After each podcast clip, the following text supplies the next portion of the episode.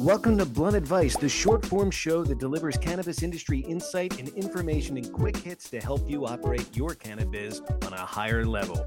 Here are your blunt hosts, Francesca and Mike. Let's do this. Let's go. Yeah.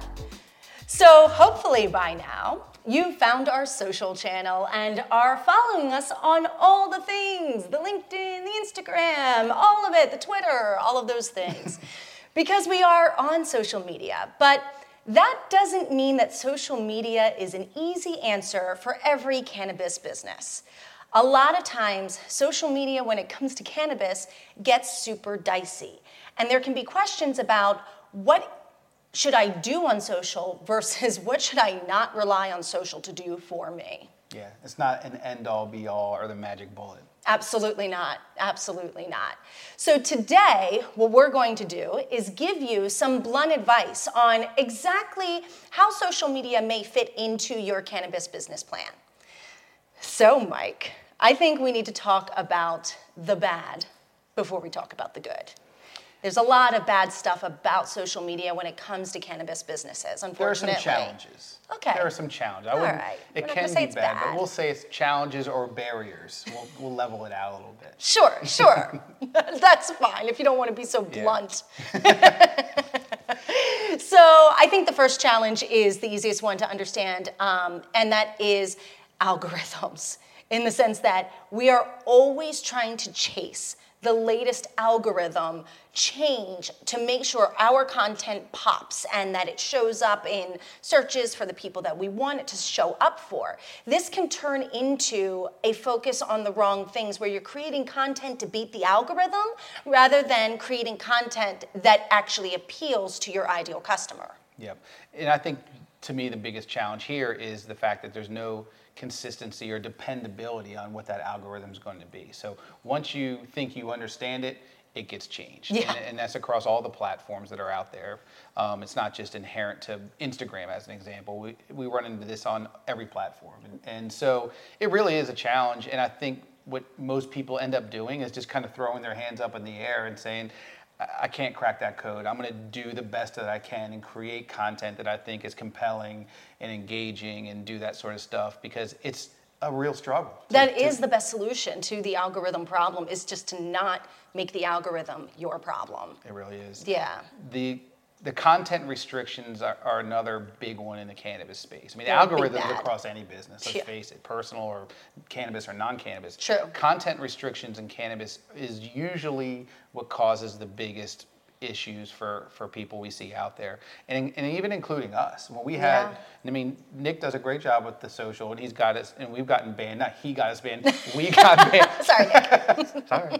Um, But it's for stuff that really wasn't even worthy of us being banned. And so, you know, content restrictions, whether it's just or unjust, a lot of times that is a problem, because it can create a scenario where you can't really say what you want to say, or mm-hmm. you have to, um, you know, go around, beat around the bush, and now your content's not clear, it's not compelling. And so uh, the content restrictions are an issue. Um, what you can say, what you can show. Yeah, like in a lot of times as the sales joint, we have to be careful about using the word sales when it comes to cannabis, because a lot or of times joint. these, yeah, these these bots that are crawling are just looking for specific words, and if you use those words, you're you're going to get your post taken down or restricted for some period of time. Or another big bad for Drum cannabis roll, is, of course, getting shut down. Your entire account closed, gone forever, potentially.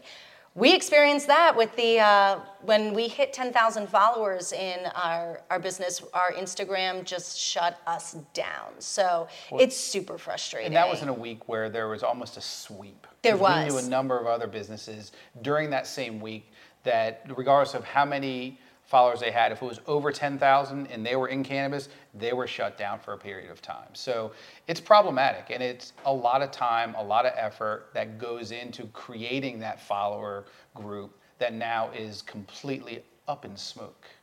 Um, but there is a pro tip. It's not all lost. If you create a backup account, you can at least recover your content.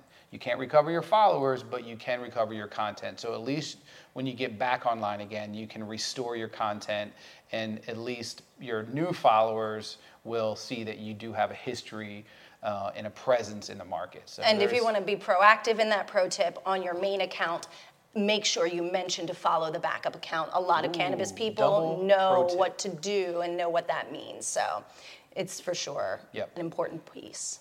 Another con, when we were planning this episode, I said this was a con to having social media or to being involved in social media, but you were, you thought it was a, a good thing, but it's you have to have a plan to be yeah. successful. You can't just wing it. And um, having a plan usually is considered a good thing, to be strategic and to plan stuff out and to work ahead. But for many people, having to do all that work and to plan things and be thought-provoking in what you're posting and not just wing it.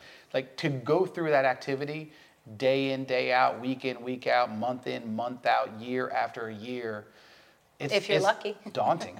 And so it, a lot of people don't like that. And they don't but, have time for it. They don't have a resource dedicated yeah. to it. They haven't carved out that amount of time to sit down and build their content for a month or so in advance mm-hmm. to make sure that it's there, loaded. Maybe you have an automatic poster. You know, who knows what? There are a lot of ways to make a plan work for you, but the very first thing you have to do is actually make your plan, and right. that is definitely a con, whereas it's easy to be like, I'll just post real quick and uh, be on my way. Yeah. It's not reliable enough. It's not consistent. No. Um, You said something in the middle of what you were saying that I want to come back to, which is time. Mm-hmm. Because having a, an effective social account does take a lot of time in terms of creating that content, but also in being engaging, looking at other people, connecting with other people, commenting, liking, sharing, um, you know, pictures, doing the photo editing work,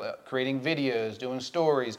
There's a lot of pieces to the puzzle, and they all take time. So it's a big investment of time, and an investment of time is an investment in money if, mm-hmm. when you're running a business. So that is something that needs to be considered when you're trying to decide at what level you want to be involved in social media. And so your plan could be your content plan, as in making sure you're not just posting flower every single day, and that gets really boring, and you know yeah. people can go a little blind to that after a while. So your content plan should be about mixing it up, making sure you're on brand, these things that are the bigger picture, whereas the time is the actual sitting down and the doing it. So right. yeah, I think that's a really important distinction to make. You need both, and it all mm. takes time.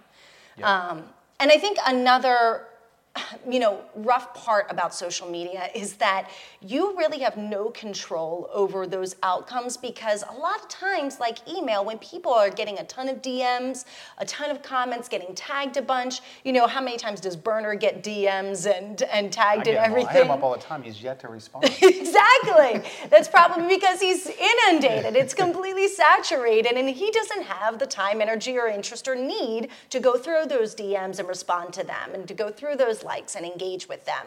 But then there's also the people that are just, they never check their D Ms. They're not actually doing it. So whether people will have too much on their plate to get through their D Ms, mm-hmm. or they just completely forget about checking them, you can really be spending a lot of time and effort and planning to put content in front of specific people that actually doesn't get in front of them. And right. there's nothing you can do about that, really, if they're not going to look at their D Ms. No, not going to look. It's out of your control. Yeah. But it's not all doom and gloom. No. I mean, there are some very, very positive things about investment of your time and effort in social media that I think really tip the scale, and, and is why a lot of people do it. Yeah, because we're all staying on these major platforms, even though they've been very clear about how they feel about cannabis. They're basically pro-prohibition, and yet mm-hmm. we're still there fighting. Right. I mean, there are options to reach a specific audience. If you want to hit more of the executives and business owners, you're probably more better off on LinkedIn. Mm-hmm. You know, Instagram is kind of universal. I feel like everybody in cannabis has an Insta account, but there's still still a lot of traction in Facebook, TikTok, um, Twitter. Yes, out there. You there's... can use Twitter for a lot of press, you know, media stuff. I mean, each of those channels does have specific kinds of audiences and reaches. So, and it's free. It's free to talk to those people on social. Yep. That's huge. It really is. It's nice. I think the other thing that I like about, I think Facebook is the only one that really has what I'm thinking of here, which is more of the communities, like the private groups, the communities, and where we find this really beneficial is in the emerging states, there tends to be cultivation groups. And that's where a lot of the new people can come together and ask questions. And there's questions that are somewhat advanced, but there's a lot of really basic questions of people just trying to get up the learning curve in cannabis. And and whether it's a cultivation question, whether it's a question about who does testing, what mm-hmm. shows to go to, it's a really great way to understand the fabric of what's happening in that community. And it's a great way for us to monitor communities across the U S to understand what's happening in those different environments. So those communities are really strong and, and a nice asset for people who utilize them. It's great because you can get a competitive analysis. You can see what a hot button issue is. You can really jump on trends. You can be the differentiator just by following what's going on in a specific Facebook group or a specific community, what mm-hmm. your comments are like. And I think a big part of that is engagement. You yep. know, you get really to is. get out there, put yourself out there, raise your own profile by liking, commenting, engaging. Networking is a huge part of cannabis, and we can't be at every cannabis show because there's a million of them now. So we can all be online and on all these social platforms, engaging with one another. That helps build an actual real-world network that becomes very useful. You can get great introductions. You can meet exactly who you need to meet on. on social if you get engaged on it. Yep. And I, Not engaged, I think, but engaged. Well, and a lot of the engagement also leads to becoming a thought leader on your part. If you yes. want to be a person that is a leader in the industry and in your community, you have a platform to create compelling content or to ask interesting questions, thought-provoking mm-hmm. questions. And that leads to engagement many times too. And so that helps to build the network, promote your status, promote your company, promote your brand, showcase who you are and what you're all about in a way, like you said, to start off, it's free. I mean, marketing is usually a really, really big expense for a lot of companies, but this allows you to do it basically free of charge with the exception of the time obviously invested in it. But it gives you a really nice platform to showcase yourself, your company, your products, your service, your brand, episode two. Um, In, in a really insightful way. Yeah, you get to become the person that people want to meet. So you get to raise your own profile as well as engage with the profiles of people that you find incredibly intriguing. One of the things that I thought was really fascinating a, a few years ago when our sales team started co-marketing with dispensary. So we'd do mm-hmm. a product drop and we'd ta- announce the drop, tag the dispensary in it. Now you're co-marketing for free. And that does nothing but build the both bases and and build enthusiasm and support for the product line and for both companies and both brands. So that's another real positive side of social media in my mind is the ability to be able to co-promote and co-market. Yeah, you really get to help each other out, and I think that community. Is the social community part of the social networks. And so you can leverage your platform, you can leverage other people's platform.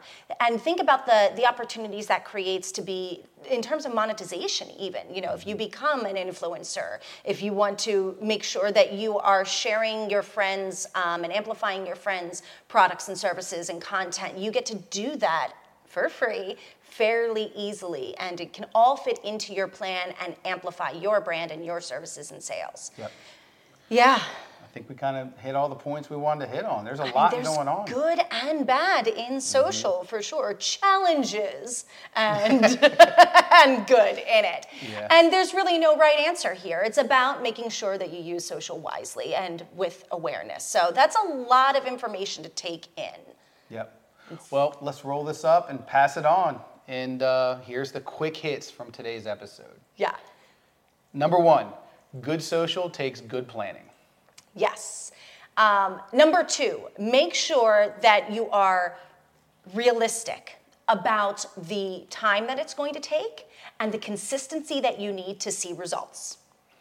Number three, social media is a marketing and communication tool, not a business plan. Yeah. So have the right expectations going into it to get the right output coming out. Yeah.